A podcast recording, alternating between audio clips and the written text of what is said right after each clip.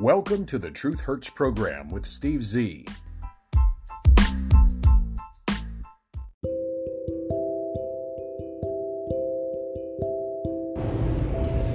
Hello, and welcome back to another edition of the Truth Hurts program with Steve Z. That would be me. It is Friday. It is the 29th day of April, the final Friday in the fourth month of the second year of the gropey Joe Biden, camel toe Harris disaster of a presidency. It is Friday, and I don't have the Friday theme song here in the front seat of the old F 250. So, for those of you who love it, my apologies. For those of you who hate it, you don't have to hear it today. You don't have to fast forward. This is the Truth Hurts program where we tell it like it is. Opinions expressed here are protected free speech under the First Amendment to the United States Constitution. But that may change and change very, very soon. The Biden administration is now going to install a truth czar, basically a propaganda czar. Any misinformation or disinformation that comes from the Biden administration will simply be explained away by this individual. And any misinformation or disinformation that they think is happening from anyone who opposes what they have to say will be quickly criminalized and shut down by the new truth czar. Because I'm driving, I don't have access to this woman's name, but she is a political theater lover. One of those freaks who likes to go out to musical theater and political theater. She probably orgasmed multiple times during Hancock. And I'm not talking about the movie with Will Smith, where he had superpowers.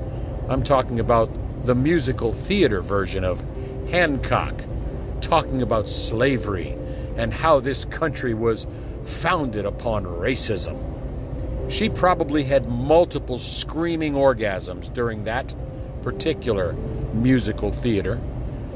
And she has been quoted on her own social media posts as supporting the disinformation and misinformation surrounding the laptop of Hunter Biden. So they're putting a woman who espoused disinformation, who espoused a lie. If you recall, back when the Hunter Biden story first broke, the Democrats, the disinformation czars, the gurus, the masters of misinformation, went on this mission to try and tell everyone in the United States of America that the Hunter Biden laptop was a product of Russian disinformation and you shouldn't pay any attention to it. Nothing to see here, folks. Move along. Hunter Biden laptop, we don't know what you're talking about. Move along, move along. Nothing to see here. These are not the droids you are looking for. But it turns out that the laptop was real, and the emails that were retrieved from the laptop showing direct connections between Hunter Biden, the son of our now president, and Russian oligarchs, Ukrainian leaders, and communist Chinese party members was indeed realistic, authentic, factual, the real deal. This woman who's being put in charge of the new White House disinformation network and that's a great name for it because it is indeed a White House disinformation network. She is one of the people who supported the lie that the Hunter Biden laptop was Russian collusion. So, why would you put someone like that in charge of your new Office of Disinformation? Makes no sense to me. Oh, but it makes sense to the Democrats. Who better than to perpetuate lies, fake news, false allegations, phony allegations, total disinformation and misinformation than someone who believes wholeheartedly in the very notion of lying, of pretending to be someone you are not. A junkie of political musical theater fits the perfect bill the perfect description of who the Democrats and the Biden administration need, want, and now have to say whenever the critics of the Democrats, critics of Joe Biden, critics of Nancy Pelosi, critics of Chuck Schumer, critics of Camel Toe Harris, critics of Elizabeth Warren, of Beto O'Rourke, of Sheila Jackson Lee, of the Squad, AOC, crazy Bernie Sanders. Anytime someone criticizes anything they say, this person will have full say to simply stand up and say, nope, that's disinformation, shut them down lock them up, put them away, silence them. It's what they did for the Hunter laptop story. It's what they did for the Hillary Clinton email story. It's what they did in reverse during the lies that brought two impeachment attempts against former President Donald Trump. Both of those attempts, as you may recall, resulted in what? The complete acquittal and not guilty against the former president. They need this disinformation, misinformation czar right now because more and more and more compelling information is coming out against Hunter Biden and his ties to the big guy, his daddy, Joe Biden, your president of the United States of America, a man who was getting 10% of all of the ill gotten gains which brings me to my next point of Joe Biden. Joe Biden mumbled and fumbled and looked left and right, so confused yesterday when he lost his place on the teleprompter while trying to read something about the war in the Ukraine. He said several times that Putin has ill begotten gains. And Do- Do- Donald Trump even laughed on the side. Donald Trump, not the gaffe man, a very good communicator, just chuckled when he saw the video of gropey Joe Biden using the term ill begotten gains. Anyone who has studied the English language, even as a child, knows that it is ill gotten gains, not ill begotten gains. Begotten goes all the way back to the Bible when they were talking about the lineage of the people, the children of the very beginnings of our world. This one begot that one or begat that one. This one was begotten of that. Joe Biden lost his place on the teleprompter, was looking feverishly left and right, hoping for someone in an Easter Bunny costume to help him out like they did last week during Easter, hoping, praying someone would please bail him out and help him find his place, follow the bouncing ball on the teleprompter, the moving dot, the highlighter.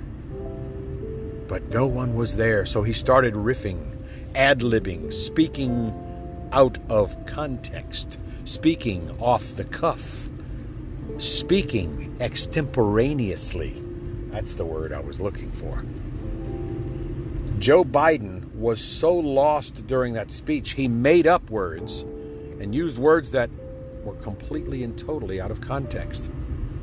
It was sad, yet funny all at the same time.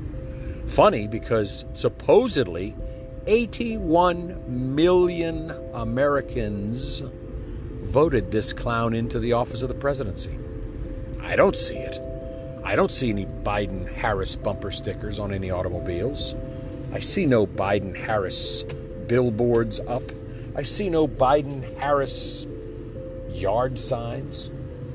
So, where are these 81 million people who now have no choice but to look at gropey Joe Biden and say, Jesus, what have we done? This guy is a buffoon. He is a clown. He is inept. He is unqualified. He is a disaster. Where are those people now?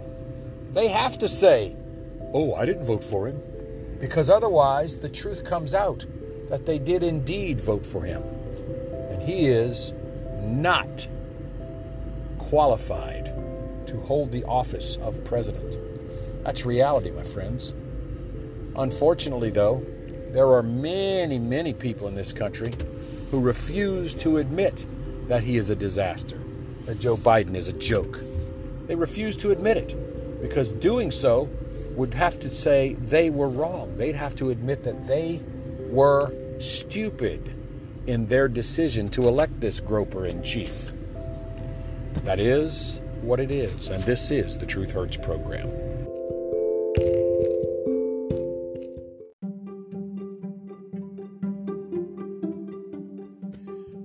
Now let's continue the program and go into a little bit of detail on the new so called DHS Disinformation Board. The Washington Examiner Haisten Willis writes Biden administration takes heat over the DHS Disinformation Board. News that Gropey Joe Biden's Department of Homeland Security had formed a new disinformation governance board was met with swift backlash from conservatives as well as free speech advocates worried about how the board might function and how it comports with the First Amendment. Alejandro Mayorkas, the Secretary of Homeland Security, mentioned the board on Wednesday during a hearing before the House Appropriations Subcommittee on Homeland Security, saying his department had just recently constituted the board. But the disinformation entity's name and mission set off red flags over potential freedom of speech violations. The federal government is supposed to not impede free speech. Hell, it's the First Amendment to the United States Constitution. And this is what Lora Ries, former DHS Deputy Chief of Staff and Director of the Heritage Foundation's Border Security and Immigration Center, had to say. The federal government is supposed to not impede free speech, and that's exactly what this board is going to do. It's not at all part of the mission of the Department of Homeland Security. Critics swiftly compared the board to the Ministry of Truth in George Orwell's novel 1984. One of the key concerns is who will get to make the decision as to what constitutes disinformation. On this measure, the Disinformation Board attracted uh, additional scrutiny. Sorry here, hit a little bump. Nina Jankowicz, who was a disinformation fellow at the Wilson Center and advisor to the Ukrainian Foreign Ministry as part of the Fulbright Public Policy Fellowship, confirmed on Wednesday that she had been named the new executive director of the Disinformation Board. However, Jankowicz has a history of sharing misleading claims about British ex spy Christopher Steele's discredited Trump dossier and downplaying all the controversy embroiling Hunter Biden. When pressed by a reporter about the situation, little red circleback girl Jen Psaki, the facelift chick, said Thursday that she will need to learn more about this accusation, but she defends the board's mission. In other words, she did the usual backpedaling and changing the subject. She says it sounds like the objective of the board is to prevent disinformation and misinformation from traveling around the country in a range of communities. I'm not sure who opposes that effort. Well, it all depends, Psaki, on who is running the board and what their ulterior motives are. This truly is the Big Brother is watching and thought police and thought control. The White House supports the Disinformation Board, Psaki added, citing disinformation that has circulated about COVID 19 and the elections. And on Friday, the White House said the Disinformation Board is a continuation of a Trump era initiative. That, of course, is a lie. The elections issue came up during Alejandro Mayorkas's congressional hearing as well. Illinois Democratic Representative Lauren Underwood cited misinformation as a possible contributor to election outcomes that could be addressed. Underwood said to Mayorkas, a newer trend that we saw in the 2020 election and already in the 2022 midterms is that disinformation is being heavily targeted at Spanish speaking voters, sparking and fueling conspiracy theories DHS and its components play a big role in addressing myths and disinformation in Spanish and in other languages. Such concerns raise further red flags. It's revealing that they're concerned about the election and Spanish speaking voters. I think that gives away their game. At this point, it isn't clear exactly how the board will function or how it will combat misinformation. DHS has not issued a press release about the board and a search for Disinformation Governance Board on the department's website comes up blanks. The Washington Examiner newspaper reached out to DHS seeking more details, but has not gotten anything back. Ironically, the board's scattershot public unveiling may be contributing to the very false narratives it's supposed to correct. This, according to Cato Institute policy analyst Will Duffield. The launch has been terrible, he said. The launch of this thing probably has already created more disinformation or led to disinformation than the board will ever be able to combat. The lack of clear information about the board's role, its purpose, and of course its controversial leader will lead people to assume the worst. Depending on how the board functions, it could be a useful tool to coordinate messaging across the many missions of DHS, but this is yet to be seen since we have no information about the Disinformation Board. Frankly, I'm skeptical that this thing will reach any at all, and it just appears to be a paper shuffling exercise, another way to pay some Democrat ass kisser a whole bunch of money for a do nothing job.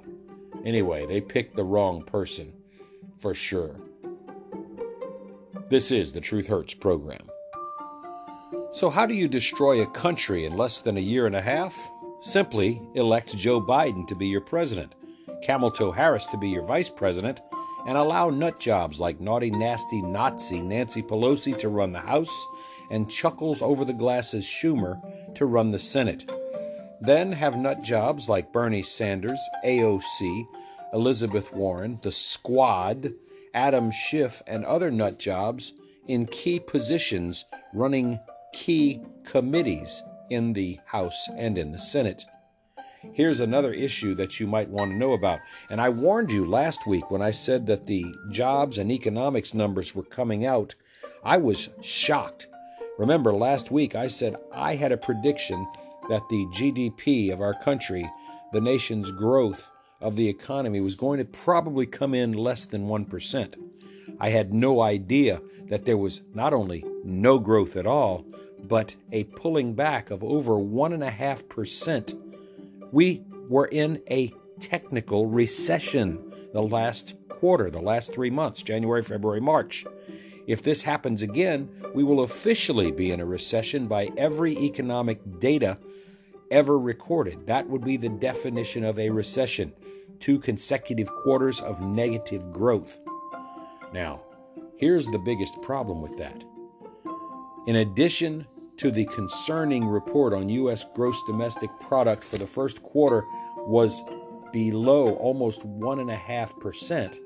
It was little noticed news on line 34 that showed not only do we have a slowing of the economy, real disposable incomes fell for the fourth straight quarter. That's quarter of a year. That's four straight three month periods of time, which equates to one year. How long has Biden been the president? A little over one year.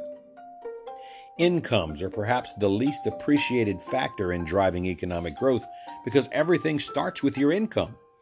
Unwinding the stimulus, over the last four quarters, the purchasing power of after tax household incomes plunged by $2.2 trillion, or just shy of an 11% decline. By far, the largest decline in household disposable incomes, all the way dating back to 1947. For those of you keeping count, that is 75 years. Of course, the decline in incomes is merely the unwinding of the massive support that households received from the government during those stimulus checks, those bribes that were sent out by Democrats in an effort to unseat Donald Trump, the child tax credit, the tax credit for people who don't work at all and don't pay any taxes. We just gave them money out of the federal treasury to bribe them into voting Democrat.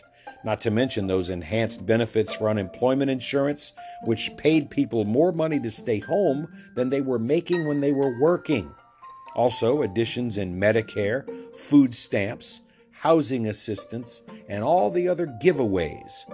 This means now the Fed is chasing a shadow, because if our current spike in inflation is all due to an over generous federal government giving its people too much free money, inflation is not going to go away. Economists are saying that most of the government's income support has already disappeared. In other words, people have already spent all of their stimulus money, and now many of them are still unemployed. So, how the hell are they going to buy the things they need when they pissed away all of that disposable extra income? The faucet has been shut off. Without all that extra money given away by Uncle Sam, U.S. households will have to start either A, living within their means again, or B, losing houses, foreclosing on mortgages, foreclosing on car loans. Demand will slow, and so will inflation at some point. According to the laws of supply and demand, inflation will be starved of its oxygen, and when people don't have any money to buy anything, prices won't go down. People just won't buy anything. The mission is now to destroy demand. If consumer demand fueled by free money from Washington has overheated the economy, then the inflation problem could be solved before the Fed really gets going on interest rate hikes. There's no excess income left to drive the economy beyond its current capacity. The Fed is, however, determined to quash demand, and that's what rising the interest raising the interest rates rather is all about. Slow the demand in an already overheated economy thanks to Joe Biden's piss poor handling of the economy, and raise the cost of borrowing so no one will go out and buy new cars or new houses or do anything that requires borrowing money. That will put people out of work. There goes the wonderful so called unemployment numbers of Joe Biden, and we will be falling into a recession just like we did after Jimmy Carter. You can already see signs that the promise of higher interest rates is reducing demand for home purchases. The National Association of Home Builders has reported a sharp decline in orders for new homes. Higher interest rates will also push down demand for motor cars and other large consumer purchases, such as furniture, home improvements, etc. American households have been taking on very little debt in the last two years because who the hell wants to loan money to someone who's unemployed, whose only income was government stimulus checks? Now, higher interest rates will also affect business investment decisions, although the conventional wisdom ignores the evidence that businesses base investment decisions almost entirely on net costs rather than gross costs. If profits are high, especially in an era where we have inflation causing the profits to be high, companies will continue to raise their prices to compete with the interest rate hikes they have to compete against. The Fed has a problem, and the problem's name is Joe Biden. Consumer spending is not very sensitive to the rise of interest rates outside of car purchases, furniture purchases, and of course, home purchases. But then again, neither is business investment. The financial markets are quite sensitive to interest rates, and if you've noticed, the Dow Jones Industrial Average, along with other stock indexes, have taken a major crap in the past few days. The Fed will keep up the jacking up of interest rates, and they will find the only thing they've accomplished is creating a recession and a bear market. Thanks, gropey Joe Biden. He has managed to have inflation and recession, empty shelves, and fuel shortages and rising fuel prices all in the same first year in office. He has proven now that he is a far worse president than even Jimmy Carter, previously known to be the worst president in the history of our country.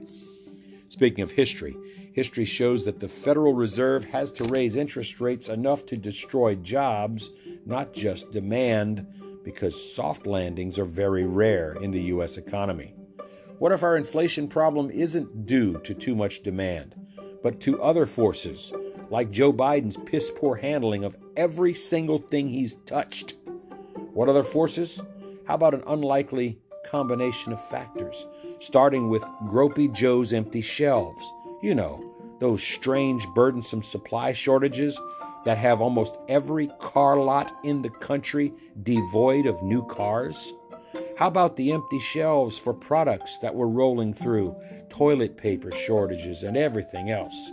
We can't blame the pandemic anymore. There is no pandemic. And we can't blame the war in the Ukraine because that's happening way the hell over there and has no direct bearing on what we do here. Chip shortages? I don't think so. Here's the problem the largest increase in fuel prices, food and durable goods, electronics, furnishings, and especially food is the fault of one man and one man only. Who's that, you ask? The guy in the White House running the show. The guy who says he was going to shut down the pandemic, not the economy. The pandemic has done what I said it was going to do all along let people go out without masks, and let's make herd immunity happen. They've put the COVID virus on the back burner for now because it was never really that big a deal to begin with. Mainstream economists love to make fun of liberals who put the blame on profit maximizing companies. They point out that corporations have always been, quote unquote, greedy. But what they fail to realize is what I've said on this program since day one. If a company doesn't make major profits, there's no reason for them to keep employees on the payroll. They will cut, cut, cut to the bone because without profits, there is no motivation for any company to remain in business. These economists, wedded to models of perfect markets, can't see that most of the price increases that have been announced are that of the poor financial decisions of none other than gropey Joe Biden. You can't blame greedy corporations for them making profits. The laws of supply and demand in our capitalist economy have always dictated the profits that a company makes. Microsoft isn't being forced to raise prices for software that it developed decades ago. It is supply and demand. And yes, in a way, you are still paying for what was developed a long time ago. There were major costs in developing that software. That is why medications continue to cost money. Pricing is factored in to the total cost of research, development, design, patenting, all of the legal ramifications, the potential liability, all of that has to be built into profits. But the liberals don't want to admit to those things because, well, that would mean they would have to admit that it's not greedy corporations, it's lawyers and Democrats. What do you mean, Steve? Well, let's say I develop a brand new cure for baldness. I'd be the first one in line. But let's say somebody gets a pimple on their ass after taking the new baldness cure and they decide to sue and they get a sympathetic jury of Democrats who say, well, that guy got a pimple on his ass for curing baldness, and we think that that pimple on his ass is worth $31 million in settlement money. You think that money falls out of a pro, the profit, uh, excuse me, you think that money falls out of the wallet of some corporate executive? Of course not. It falls out of the profits that the company makes. And again, no profit, no need for employees, no need to stay in business. You can't sue every corporation in the country out of existence and then bitch and complain when there are no breads, no cookies, no meats, no canned goods, no furniture anywhere on the shelves. Here's what's about to happen, folks stagflation, gropey Joe Biden style, low growth, high inflation, and a recession looming. The solution to inflation is get Joe Biden out of office as quickly as possible. And that, my friends, is the truth. And sometimes the truth hurts.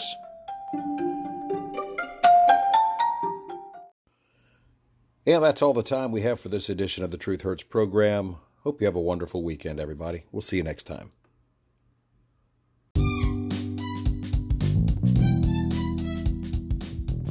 Thank you for listening. Opinions expressed are free speech protected by the First Amendment to the U.S. Constitution. We apologize if you were offended, but we retract nothing. Background music by Jason Shaw and Audionautix.